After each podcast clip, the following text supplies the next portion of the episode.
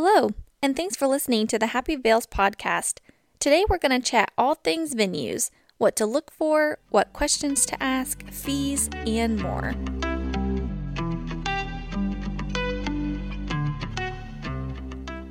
I always tell my couples that you'll know when you've found the right venue. It'll feel magical when you go for the tour, and you'll just have a gut feeling that says, Yes, this is the one. With that being said, I highly recommend that you do a little bit of research before you even start your venue search.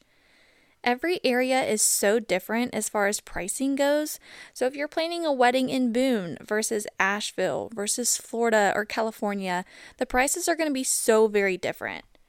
So, being able to go into your wedding destination search with a baseline of, okay, we're looking at an average budget of $40,000 and venues are anywhere between $5,000 and $15,000. This knowledge will go so far. As a wedding planner, I wanted to answer the question first of do I book the venue or the planner first? Yeah, in a perfect world, you'd have your wedding planner first. They come with you to look at all the venues, they can review the contracts, they can make sure it aligns with your budget, and they're just a great resource from the very beginning. However, I know that's not always realistic, or you may not have a budget for a full service wedding planner. So, if that's the case, then again, going back to that research where you've got this great foundation to start with, but then later on, if you want to hire a planner, just know you may not be able to find the exact planner that you had hoped for due to their availability. Uh, they already have weddings booked, so if that is something you book after your venue, just keep that in mind.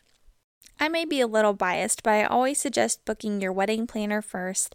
Again, just to kind of help you through the whole process of finding a venue that fits your needs, fits your budget. They can let you know about any hidden fees or additional costs, and anything important you may need to know. So, anytime you're able to book the wedding planner first, I highly recommend doing so. Okay, so you've done your research, you found the area you're set on, and it aligns with your budget. Now it's time to start looking for venues. Google, The Knot, social media are all great resources for finding venues in that area you've chosen. Once you've found a handful that you like, get some basic info from them. So, price, obviously, number one. Capacity can it hold my 200 guests? Can I do everything I wanted here, or is it only a ceremony space? Sometimes you can only do a ceremony and then you have to find a separate location for your reception. So, asking those main questions is going to weed out some of the venues that just won't fit. Another thing to keep in mind is availability. So, if you are going in looking for a very specific date, maybe it's a parent's anniversary or your dating anniversary or something, it's going to be super helpful, first of all, to go in with an open mind as far as availability goes. Um, but just, you know, keep in mind venues are booking 12 to 18 months in advance, so they may or may not have that specific date you're looking for. Up here in the mountains, we book Saturdays in October 1st. So if you're nine months out and you're like, oh, I want a Saturday in October, it's probably not going to happen. That's our prime wedding season. And of course, everyone wants to get married in front of the beautiful fall foliage. So obviously, it's the first to go. So being able to go in with an open mind is already so helpful just because it does give you more options and doesn't restrict you even further. After you've narrowed down your top three to five choices, it's time to schedule a tour. While you're on these tours, they're going into great detail regarding everything about their venue.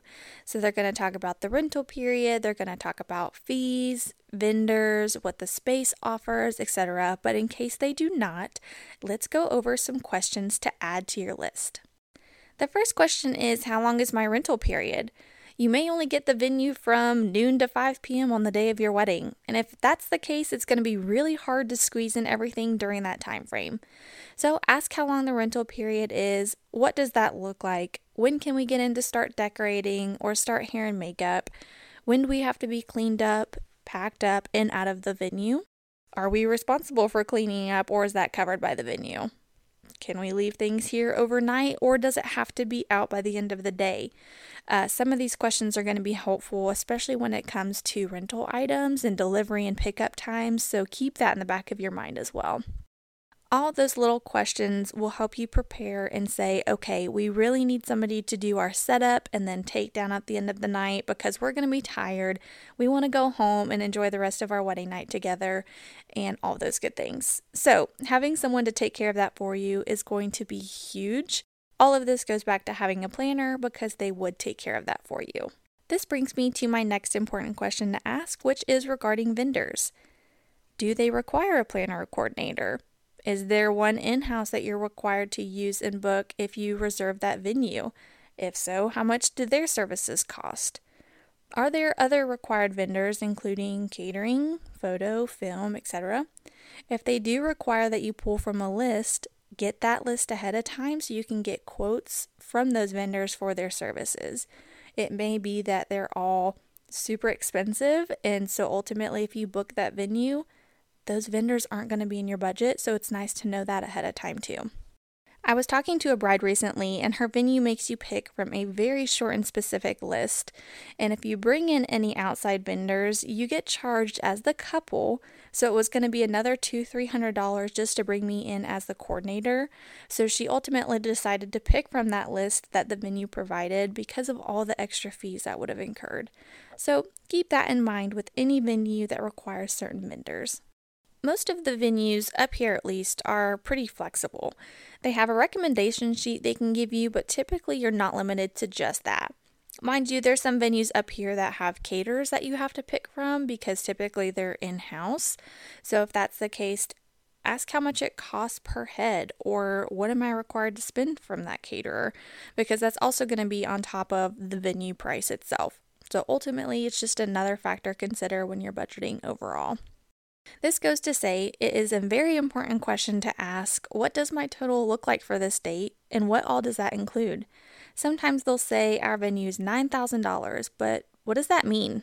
Does that 9000 include sales tax, corking fees uh, associated with the alcohol? Does it include insurance, tables, chairs, decor, tablecloths, anything?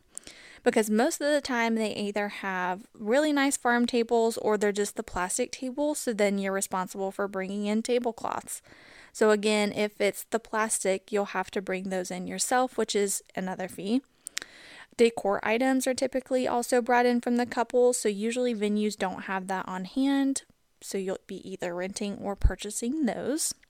So, whatever you have in mind as far as decor goes or your tablescapes, just be mindful that the venue probably doesn't have those on hand, so you'll likely be bringing those in. Something else to consider is rehearsals. Does this $9,000 include a rehearsal time the day before? A lot of venues up here are fully booked. So they may have weddings Fridays, Saturdays, and Sundays. So that kind of takes away the opportunity for you to have a rehearsal and then a dinner at the venue itself. But usually they at least let you practice your ceremony. Things add up so quickly, and I don't think it's in the forefront of your mind when you're looking at venues, but these questions are so important because if you're booking this very specific venue, it may not be that $9,000 price. It may be $9,000 plus $105 a head for catering, plus $500 for the in house planner, plus this, plus that. So it's just super helpful to know okay, I need to ask these questions before I decide on anything. Moving on to lodging, we have a lot of couples come and make this their destination wedding location. So ask about lodging. Sometimes a venue will have on site lodging and may even require you book it for a nightly minimum. So, if lodging is important to you or you do have a lot of out of town guests coming, definitely ask about those options or what's nearby. With that is transportation. Does transportation come out to this venue, or are the roads too curvy that a 40 foot van physically cannot come up to the venue? You also need to ask about parking because, again, if you do have out of town guests coming, you'll need lots of space for them to park their vehicles. So ask if there's parking and see how big of a space it is. My next question I would ask is what is or is not allowed as far as decor goes? Uh, are real candles allowed if that's part of your vibe? Do they allow sparkler exit if that's something you've had your heart set on? Can I hang things from the wall? Can I alter the venue in any way or is that not allowed?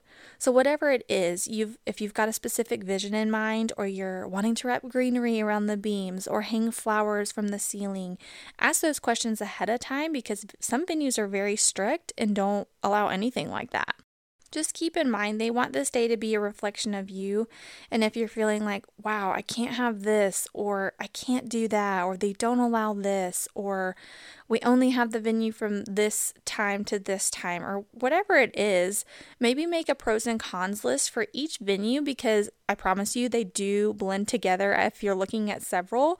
So keep a list after every single tour, write down what you like, write down what you didn't like, and ultimately that will also help whenever it t- comes time to decide which venue to go with. Unfortunately, sometimes it does come down to gosh, the parking lot is just not big enough to hold all of my guests' vehicles, or this in house cater is $150 a person and it's going to be $50,000 by the time everything is said and done, or you know, whatever it is. So ultimately, if you're kind of between a couple different venues, just look at that list and you'll know which way works the best as far as the looks go, as far as the budget goes, whatever it is you're going for, it'll be super helpful. Another useful tip before going into any of these venues is to have a priority list. So maybe your top priority is I want to be in nature or have a mountain view.